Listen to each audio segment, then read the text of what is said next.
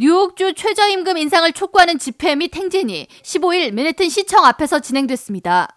집회 참가자들은 뉴욕주가 지난 2018년 뉴욕시 최저임금을 15달러로 인상한 이래 물가가 계속 올라 현재 최저임금을 받는 근로자들의 구매력은 15% 이상 감소했다고 말하면서 인플레이션으로 급등한 식료품비와 렌트비를 감당하기 위해 최저임금 인상이 꼭 이뤄져야 한다고 소리쳤습니다.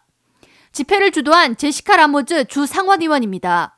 The price of food keeps going up. The price of gasoline keeps growing up. Our wages are not going up. 라모즈 의원이 주 의회에 발의한 최저임금 인상 법안은 2024년 뉴욕시 최저임금을 17.25달러로 올리고 다음 해부터 2달러씩 단계적으로 인상해 오는 2027년까지 21.25달러로 최저임금을 올리는 내용을 담고 있습니다.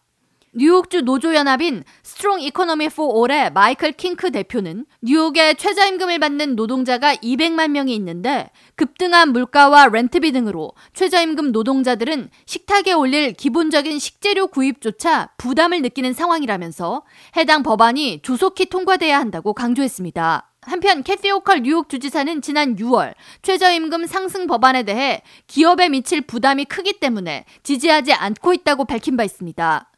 뉴욕주 기업 평의회를 포함한 일부 소상공인들은 최저임금 인상이 사업체 운영에 큰 부담으로 이어지고 해당 경제적 부담은 결국 소비자에게 전가될 것이라며 우려를 나타내고 있습니다.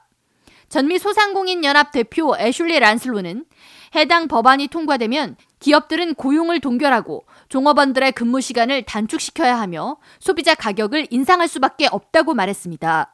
뉴욕 주지사실 측은 15일 밤 성명을 통해 뉴욕주 근로자들의 경제적 부담에 대해 이해하고 있으며 주 의회 상원과 하원에서 관련 법안이 통과되면 주지사 측에서 해당 법안 서명에 대해 적극 검토할 예정이라고 밝혔습니다.